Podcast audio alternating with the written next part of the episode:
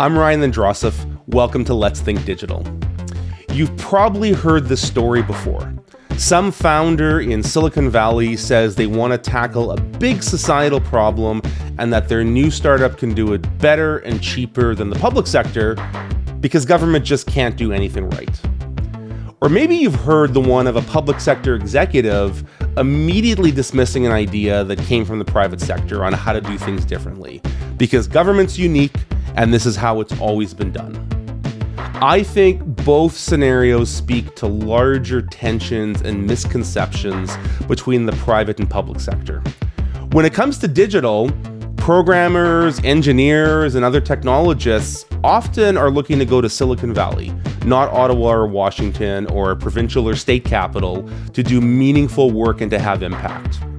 And for the public sector, the very real pressure to get things right the first time to minimize risk and to stay out of the headlines means that there is an inherent skepticism about doing things in different ways.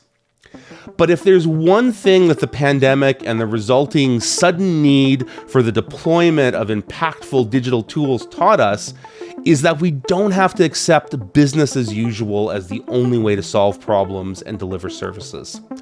When you compare creative, innovative technologists with public servants who need solutions, then great things can happen. But this doesn't take place by itself, and the art of bringing people from the public and private sectors together to solve challenges is what we're going to be talking about on today's episode. Our guest this week knows all about what you can accomplish when you harness tech, talent, and modern approaches to digital service delivery in the public sector. Hillary Hartley is the CEO of US Digital Response, an organization founded in 2020 to pair volunteer tech talent with governments to create critical digital tools needed to respond to the COVID 19 crisis. Today, US Digital Response has grown into a community of over 8,000 pro bono digital specialists who have partnered with almost 300 different government and nonprofit organizations across the United States on projects that directly impact communities. I'm a big fan of Hillary's and first got to know her when she was in her previous role as the head of the Ontario Digital Service, which she led in conjunction with her deputy minister level position of Chief Digital and Data Officer for the Ontario government.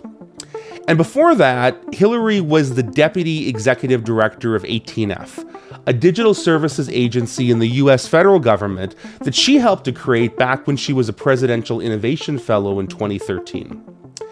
As we talk about in the conversation today that we had in the margins of the Forward 50 conference back in November, Hillary is a great example of someone who thought she was headed to a long term career in Silicon Valley, found herself in a public sector role, and then fell in love with the impact that she could make in government.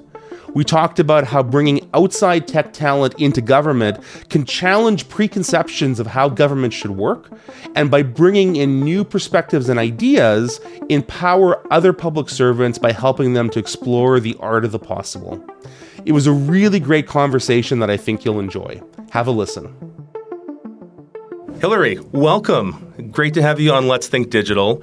Um, Hillary, you had a chance to actually be on the podcast briefly yep. uh, uh, last season at the Code for America Summit, but really thrilled to have you here at Forward 50, where we are live on location. Mm-hmm. And I've had the pleasure of knowing you for six or seven years now, I think, yep. from when you first came to Ontario to head up the Ontario Digital Service and serve as Chief Data and Digital Officer for Ontario. But prior to that, you were in the U.S. government, um, playing a leadership role with 18F, one of the U.S. government's big digital change agencies. You've now taken on a new role as head of the U.S. Digital Response, which I want to talk about. But interestingly, I was looking at your bio, and I never realized this. You started off your career with the state of Arkansas as a web developer back in 1997, I think it was. It was. So here's my question for you to start this interview off with. Thinking back to Hillary of 1997, being a web developer in the state of Arkansas, What would you have imagined government looked like 25 years later in 2023? Are we are we have we kind of fulfilled the ambitions that that a young Hillary would have had about where government's going in the digital age? Oh, that's such a good question. I think, um, I mean, at the time, uh, so my, my next job uh, after Arkansas, I had a boss who joked that it was just this moment in time. You could literally pitch anyone with, uh, you could say anything as long as you ended with three words at the end. So I want to sell socks on the web. I want to do whatever it is on the web. And if you were doing it on the web, then you were part of the future. And it was really exciting. Uh, I mean, you know, at the time I was helping, like, I built the Secretary of State's one of the, you know, first HTML based websites in Arkansas. And it had all of the glorious things you would imagine in terms of the header that was photoshopped. Right. You know, like, did it have the animated GIFs on there? We no. did not yet have no. animated GIFs or carousels or anything like that. That came later. Yep. But uh, it was it was pretty glorious. Um, uh, you know, and uh, whatever. I don't even think Dreamweaver was out yet. Yeah. You know, it was before that. So we were putting it, pulling it together, and I was learning from those tools, and you know, had dabbled in HTML. And anyway, um, I mean, at the time, we were really excited about um, the things that have subsequently gotten us in trouble, which is how do you just get more things on the web? How do you turn the web from just a, a place where you know there's information, there's brochures, to something that can actually help people? Uh, so we were putting PDFs online, you know, and figuring out, okay, well, these are fillable. That's the, that's the first. That's a good step. Uh, we were doing press conferences with Real Player, you know, and and, getting audio on the web. Um, so there was some really there were interesting things happening that kind of you can look now and see okay that was heading toward Yep. e-government that was heading toward um, what then became i think that for me the transition from e-government to digital government, if you will, was um, the difference being it wasn't just if we build it, they will come. Right. You know, uh, for a long, long time, it was just like take this form and put it on the web, and, and it didn't matter what it looked like. It didn't matter if it was easy to use. It was the only game in town. Um, and then we realized that people weren't coming. Uh, and that was really, I think, the big shift around digital government and the bringing digital approaches uh, and a, a human-centered Right. piece. Like to me, it's the, it's the user-centered, the human-centered piece that made that shift to digital and digital services. Um, I don't I don't know if I you know could have called anything that happened 25 years ago other than there was just this march to to do better and to you know try to get more online try to get more in the hands of people who needed it and I think that's been the evolution of e-government digital government Yeah. better government Yeah, because I think one of the things you said really resonated with me because I think back, you know, I was, you know, very young in my career too, late 90s, early 2000s, was getting interested in technology, and there seemed to be this sense of inevitability be- about it. Mm-hmm. But I think what we've learned is some of it's not inevitable, Yeah. right? Like the early adopters maybe are inevitable, but in government where you have to serve everybody, Yeah. Getting that last mile actually is a pretty tricky Oh, yeah. challenge, right? Even two, three decades into this journey that we're all on. Yep. Okay, so jumping ahead 25 years, you have now uh, recently, in the last year, moved into this new role of heading up the U.S. digital response. Yeah. Would love to hear a bit about that organization's interesting origins during COVID and, and where you're going with it now. Absolutely. Uh, U.S. Digital Response was started in March 2020. It was an ad hoc volunteer effort. Uh, it was our friends Jen Pahlka and uh, Ryan Punchazarum and a lot of folks who were getting those panic phone calls. Uh, just what I don't know what I am going to do. Uh, systems are failing. I've got to get information out. I've got to figure out how to deal with this data. And um, so those folks were able to put out the call um, to their social networks, to friends, to folks who'd been on campaigns, campaign teams, on you know administration teams. They were networked. Um, and there was very quickly a lot of folks who raised their hand to say, if I can help, put me to work. And, and was this specifically around kind of COVID response, like public health, kind of online initiatives? It was. Yeah. Yeah. Um, what they quickly found was uh, that, I I mean, it was COVID, but it was also all of the fallout. So think Right. about benefits access, Yep. think about housing, think about folks getting kicked out of their home because they didn't know where to find the information for uh, or how to make their next payment of certain things. So it was it, it was COVID, but it was also the fallout Right. of, of just the pandemic. Yes. general. And government having pressures on it like it never had before. Absolutely. Yeah. Um, so one of the, you know, a, a lot of the early projects that uh, USDR did, um, we've built some pretty incredible things over three years, but also we've just connected public servants with tools to have at their fingertips that open their eyes like airtable. Uh, you know training somebody okay here's here's what this tool can do for you. They use it in one use case and then see oh my gosh my whole job has just changed because Right. i have access and understanding and knowledge of this tool. So there was a lot a bit there is a big push. We we um, my colleague Melissa was just at Grace Hopper doing a workshop on low and no code tools and the power of those, especially in situations like that. Yep. Um, so we've done a ton of work in that area. Um, but the, the big asset that USDR has now, three years later, is that volunteer core. So there are more than 8,500 technologists Wow. that have said, I have skills, I have time. If you can put me on a project, I'd love to help. That's incredible. Yeah. Um, so over three years, the organization has done more than 400 projects with governments.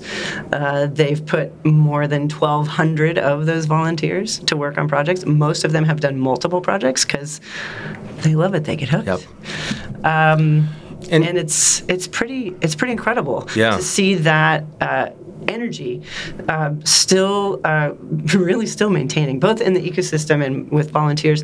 We still have uh, double digits signing up. Uh, for our, we call them hand raisers, filling out our form every week. You Wow. know, 15 to 50 people every single week who hear about us, who find out a little bit more, and who still want to. They're craving that impact. They're craving a place to, you know, be able to help. Yep.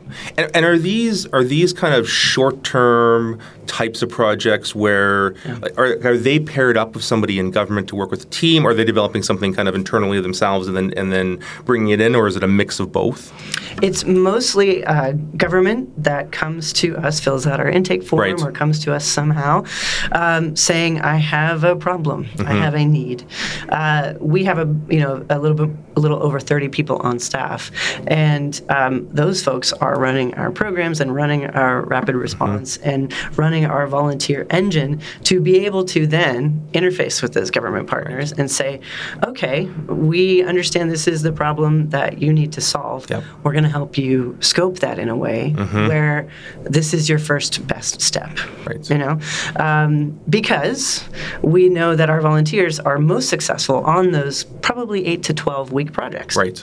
Yep. Um, so we want, you know, and it's, it's it's just a fabulous excuse because all of us in this movement have been shouting from the rooftops for years, like start small. Yep. So this is the perfect Yep. way to actually force them to start small and say, yes, we hear you. This is what you need. This is the problem you need. Let's scope it in a Mm-hmm. way where you get benefit very very quickly, but you'll understand the next thing you need to Yep. do. Yeah, and that I mean that problem definition space I find is the trickiest thing in government, right? Because I think a lot of people in government and and for perhaps maybe good reasons are kind of naturally inclined to jump to solutions, right? They're very solution focused and I think a lot of institutional incentives move it in that direction. And getting people to kind of hang out in the problem space a bit longer is tough. Absolutely. I mean, and this makes me think about kind of the issue around talent, right? Because we talk so much around, you know, talent in digital government. Yep. Um, I mean, I'm wondering, you know, number one, do you see this kind of volunteer initiative as potentially being a talent funnel to bring people in? And I guess just more broadly, you know, this is something I know you're passionate about is how do we get kind of good people with the skills we need into the public service? Um, what do you think the state of that is right now? I mean, is this getting easier? Is it getting more difficult? You know, what what's the play around trying to be able to bolster the talent that we need to be able to achieve our our digital ambitions? Oh my goodness, there's so many questions in that question. So I'm going to uh, attempt to um, to answer a few of them. But uh, we are absolutely. If you can read my shirt, but you know, Help build a government that keeps up. That's right. I love it. Um, we are a capacity building organization. Like uh, Jen got on stage yesterday with her state capacity shirt. That's our sweet spot. You know, we want to build capacity, not dependency. We want to scrub in, and we want to we want to help you understand. You know, the a little bit more about the the tools that are going to help you be successful, about the skills that are going to help you be successful. Um, but we want to we want to get out. Um, but also, we understand that if we do an engagement, there's an opportunity for folks to come back and say, right. "Oh, we've seen the light." So yep. help us. Yep. Uh, so we actually just announced a, uh, a talent initiative uh, a couple weeks ago, and we are actively um, exploring this space and looking for partners who are interested in um, leveling up. And so it's, it's not exactly training, it's not exactly skill building, mm-hmm. um, but uh, our work in terms of that uh, that showing up and that surge capacity uh, lets folks see the, mm. the, potential of having a small digital team that's just off and running and yep. empowered to get something done. Uh, so they do come back and they say, "I need more of that. We, you know, we need more we need to do more user research. We want to understand uh, how we can do procurement better. Mm-hmm. Um, and we probably do need to build a digital team. So yep. help us think about that. So um, we're actively in this space, not necessarily as recruiter, but as um, you know, folks that have been through it, mm-hmm. uh, understand best practices, mm-hmm. uh, and can help you uh, understand the team you need. Really think about, you know, not just the job descriptions, but what is going to set them up for success. Right. What needs to happen around that team. Yes. To set them up for success. Yep. So uh, you know, it's it's job descriptions and um, you know how we can help you hire, how we can help you think about your interview sessions and your interview panels and who needs to be there, but then also onboarding and setting those folks up right. for success once they're there. Um, plus any of the, the training and inception that needs to happen yeah. around them. So we really are trying to play in that whole space. Um, we also are very much a talent funnel. Mm-hmm. Um, so I said we've put about 1,200 folks, you know, on projects we put into work over the last three years. Uh, it may not sound like a huge number, but if you actually do the math, five percent of those 1,200 folks are now in public sector jobs. See, I, I was going to ask you if you know if any of them kind of yeah if they got taste. so excited right Absolutely. and they want to go in yeah. And they want to go in they want to do more. Yeah. Uh, they want to show up. Yeah and uh, it's pretty incredible. Yeah if my mental math is right that's you know 60 people right? Yeah. and that's and that's not nothing you know? not nothing. It's not trivial. Yeah. Yeah. And so is it you know for the volunteers you're getting I'm assuming most of these people are coming from the tech sector in, in kind of one shape or form or another. Mm-hmm. is it a tough sell for them initially I mean is it like do you find it's a hard and, and also thinking back to your roles in Ontario and also with the U.S. government. I mean, is it a tough sell to get people to whether it's a Silicon Valley company or they're kind of a, civic technologist mm-hmm. to say, hey, kind of come into the big machine to work on this, or do you find people are are eager to come in? I think because we are very explicit that we are doing the the, the hard work of scoping this down to something that is achievable. Once they realize all they have to do is like show up, right. their brains, their experience, their empathy to understand that who they're working with, they yep. just want to help them solve a problem. It's a re- it's a pretty easy sell uh, because we're not asking them to change their career. Right. We're not asking them to go for a tour of duty.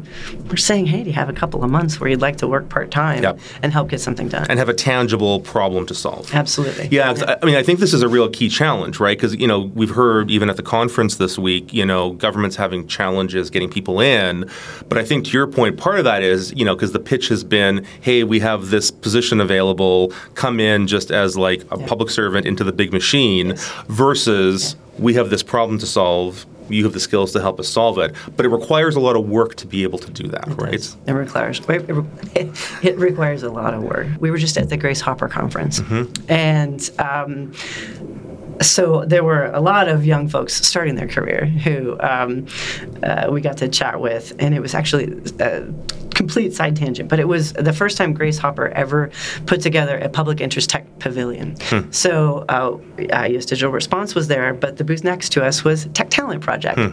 friend, you know, friends and uh, friends and ecosystem organizations. Next to them was the U.S. Digital Corps uh, at a GSA. Next to them was USDS. Next to them was uh, Coding It Forward yep. which is setting up internships and early state, early career opportunities. So we were there for the first time as an ecosystem, able to uh, sort of have these conversations with folks and say, "Oh, this is where you're at in your journey. Go talk to them." Mm-hmm. So that was incredible. But one of the quotes from uh, uh, I think she was an engineer at Google. Um, you know, she said, "This is incredible uh, to have a place to uh, sort of funnel some of my excitement and energy, but not have to change my career and not right. have to give up what I've worked really hard yep. to get um, as an engineer uh, at Google." Um, so it's it is. I think it's. Um, once folks understand the model and understand what they are quote unquote signing up for, mm-hmm. it's a pretty easy sell. Right. With the benefit of they've dipped their toes in the water and you yep. do get hooked. Yes. I mean, I was an innovation fellow in the Obama administration right. for six months. You know, I was like, okay, six months, I can do that. And then I'll go back to my job. I was adjacent to government, but mm-hmm. I thought I'll go back to my private sector job and here I am a decade later. yeah, you were you a decade were, of public service. I was going to say you're a case study of somebody who falls in love with the problem yeah. enough that they decide to stay. That's right. Um, you know, so, so speaking of your career path, one of the things I'm interested to get your perspective on. You know, you've now kind of led digital change initiatives in various jurisdictions. You know, in the U.S., in Ontario, you're now working for a nonprofit from from kind of that angle. Yeah. One of the things I always wonder about in kind of the digital government space is how much of this is kind of a toolkit that we can take and kind of apply anywhere versus how much of it is context specific. You know, how much of it is has to be nuanced or adjusted for the realities of that jurisdiction. Yeah. Curious your take on that and kind of where you fall on those two sides of the spectrum. I think I have. Uh, probably uh, ebbed and flowed around that question, uh, especially through my six years in Ontario um, because it was incredible to see the power that um, I had in that small but mighty organization. Um, and yet to understand that for the first three years, uh, 2017, 18, 19, mm-hmm. um, we were doing incredible work. We did so many things. We shipped so many things. We built yeah. Ontario.ca into a platform that folks wanted to be part of and from a i think transformation perspective or from a um, longevity perspective we hadn't yet sunk into the machine. Right. You know we did we wrote legislation incredible. Uh, my role was turned into a statutory role, the Chief Digital and Data Officer, which meant I got to sit at Treasury Board. I got to give the President of Treasury Board advice on whether projects were ready mm-hmm. for investment, whether they should be on the agenda. Um, so we did. We, we you know we got into the machine, but still, folks didn't understand like why we were set up the way we were set up, why right. we were organized the way we were organized, what allowed us to uh, be lowercase agile. Mm-hmm. Um, and then March 2020 happens. Right. And um, I mean, it, the team burned itself out at both ends of that candle, absolutely. And we've worked really hard to get them yep. uh, back, uh, you know, into a place where, um, you know, they they weren't burned out. But um, the silver lining was that folks finally had that aha moment of, mm-hmm. oh I get it. I get what has allowed you to pivot from everything you were doing to basically becoming the Ministry of Health's digital team. Right. Um, and why we were able to ship self-assessment, you know, yep. uh, apps in three days. Yep. Why we were able to prototype something and understand is this going to work, mm-hmm. and work with the Ministry of Health to then move forward on it. Um, it I was I was like the proudest sort of era of my career was to sort of have all of these other executives and people seeing for the really for the first time, which is a failure of mine as an executive that I wasn't putting it in their face earlier. But to finally sort yeah. of you know um, understanding, oh my gosh, this is why this works. This is why this type of organization the center of mm-hmm. government mm-hmm. is necessary to then be able to push on all these other places across the organization. I mean, and, I, and I've heard similar stories and seen that from other jurisdictions, right? That COVID was kind of this catalytic moment. Do you think it's going to be sticky though? I mean, because one of the things I see a little bit of and I worry about is that backsliding. You know, now that the sense of crisis has abated, yep. that people go back to the familiar pattern. And, and, I'm wondering your kind of gut sense of how much of this change we saw in that moment during COVID is going to be sticky in the long term, and to what degree we have to keep pushing to make it sticky. Well, and I think that's why I was thinking about uh, the ebbing, ebbing and flowing around that question, because I think where I have landed after that, and especially now from the outside, being a person that someone uh, like me in my old position can call for help or for therapy, you know, for those therapeutic outlets, yep. um, and for advice. Um, I think. Uh, right now, there is a, a vacuum Everybody's talking about leadership, and it is a little bit about leadership, but it's also just a very basic vacuum around uh, all levels of leadership, knowing what to ask for. Right. Um, and understanding that in 2023, good government is digital government. So, what do we need to do to make that a reality? And I think I'm still bullish on the need for central digital teams because they do clear those cow paths. Mm-hmm. I'm still bullish on uh, you know spend control and, and the, the playbook that GDS gave us mm-hmm. uh, however many years ago, how 12? 12, 13 years, 13 ago, years ago, yeah. Um, that playbook is still very much, I think, the play that as a uh, as an executive, mm-hmm. um, you need to have in mind. Um, but I also think. Uh, so we have a, a, program at USDR called Digital Delivery. Um, and it's very generic but mm-hmm. kind of mm-hmm. on purpose but our focus areas are all of those things that hmm. you know people talk about being the the troublesome parts of getting this movement to continue moving forward yep. and getting that foothold that you were talking about and stopping the backsliding. So it is user research. Mm-hmm. How do you do it? How do you always go back to understanding user need? Because that is going to inform where you need to go next, the problem you need to solve, your procurement. Mm-hmm. Um, it is procurement mm-hmm. and what good procurement looks like. Not necessarily what a good RFP looks like, right. but what a good procurement looks like. Yeah. With a product owner that understands yeah. that they have to deliver something in the digital age, and yeah. you know, with technical leadership that can call out what might not be great submissions or great uh, forces that are yep. uh, pushing on them. Yep.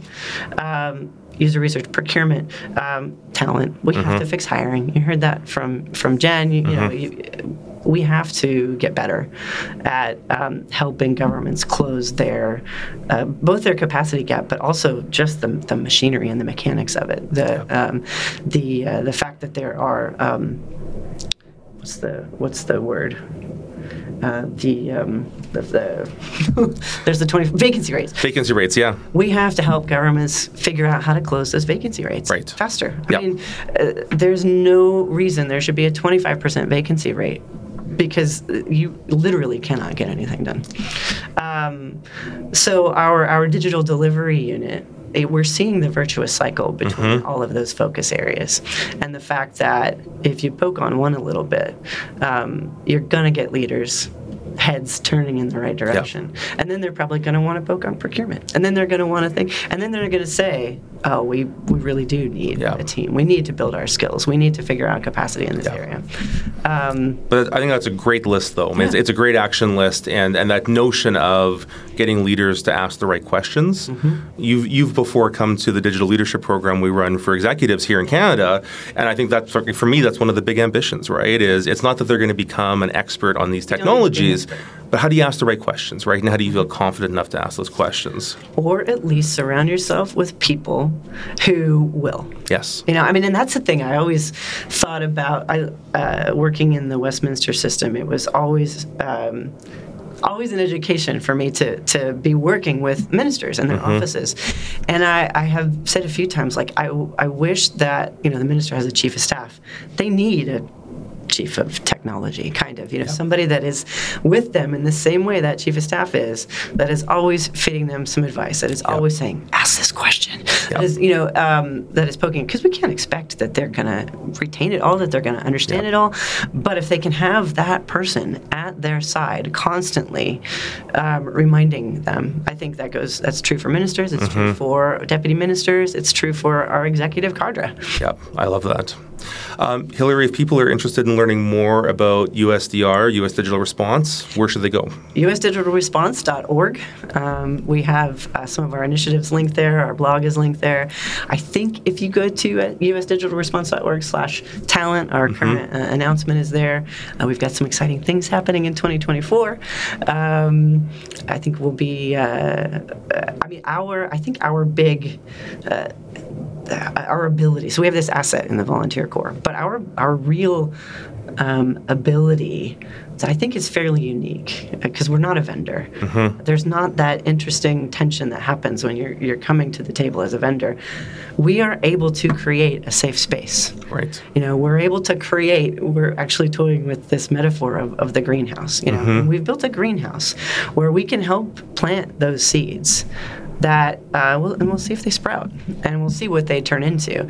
But the the greenhouse is this safe space um, that I think is fairly unique for government partners. They they uh, you know they can they can ask what might be perceived to be dumb questions. They mm-hmm. can have ideas about use cases, but also understand that in this safe space, we might push back on them because we're about problem solving, right. not about getting them to a specific tool yeah. or a specific solution. We help them solve their problem. And, well, and as you said, it's, it's, a, it's a different relationship yeah. because you're not a vendor in that case, and you yeah. can have those conversations in a, in, a, in a, bit more of an honest way as a result, which is great. Uh, we'll put those links in the notes for the show. Um, and right now, is it just U.S. citizens or U.S. Uh, U.S. people who can apply? Can, can Canadians apply for USDR if they're so interested? We actually do have in our hand raiser pool. We have uh, folks, I think, from all over the world. Wonderful. Yeah. Okay. Um, they're U.S. projects, so our partners are, are in the U.S. U.S. government partners. Yeah, yeah, but anybody anywhere in the world can sign up. Wonderful. Yeah. And maybe we'll be able to convince you to come north of the border as well. So. Well, you know. Who knows? Fingers crossed. Hillary, thanks so much for spending time with us. Really appreciate it. Thanks so much, Ryan. Really great to chat. Great. As someone who spent many years working in government, I believe to my core that public service is important and is worthy. If you're working in technology, go check out organizations like US Digital Response or here in Canada, Code for Canada, and put your hand up. It may be the most challenging thing that you ever do, but it's also an opportunity to have an impact at scale. And for those already in government, I really appreciate Hillary's comment that good government is digital government. We shouldn't be afraid of new ideas. And one of the ways to do that is to make an effort to bring in outside talent and be willing to seek out new perspectives. Surrounding ourselves with people who will ask new questions and challenge existing preconceptions is so critical if we truly want to become user centered and agile. And that's the show for this week. Tell us what you think. Are you a technologist in the private sector? Would you be willing to put your hand up to help solve public sector problems? If you're watching on YouTube, tell us in the comments below. Email us at podcast at thinkdigital.ca or use the hashtag Let's Think Digital on social media. And while you're at it, make sure to like and subscribe. And if you're listening to us on your favorite podcast app and you like this episode, be sure to give us a five star review afterwards. And remember to go to letsthinkdigital.ca and sign up for our newsletter and to catch up on past episodes of the podcast. A big thank you once again to Forward 50 for letting us set up our on site recording booth at their November conference to host conversations like this one. Today's episode of Let's Think Digital was produced by myself, Wayne Chu, and Aislinn Bornay. Thanks so much for listening, and let's keep thinking digital.